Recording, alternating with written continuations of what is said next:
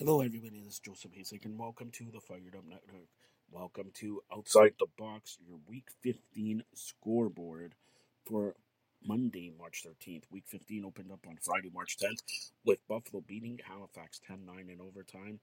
Also on Friday, Calgary down Colorado 16 to 10. Saturday, March 11th, the Toronto Rock victorious over Albany 12 6. New York Riptide 13, Philadelphia 10.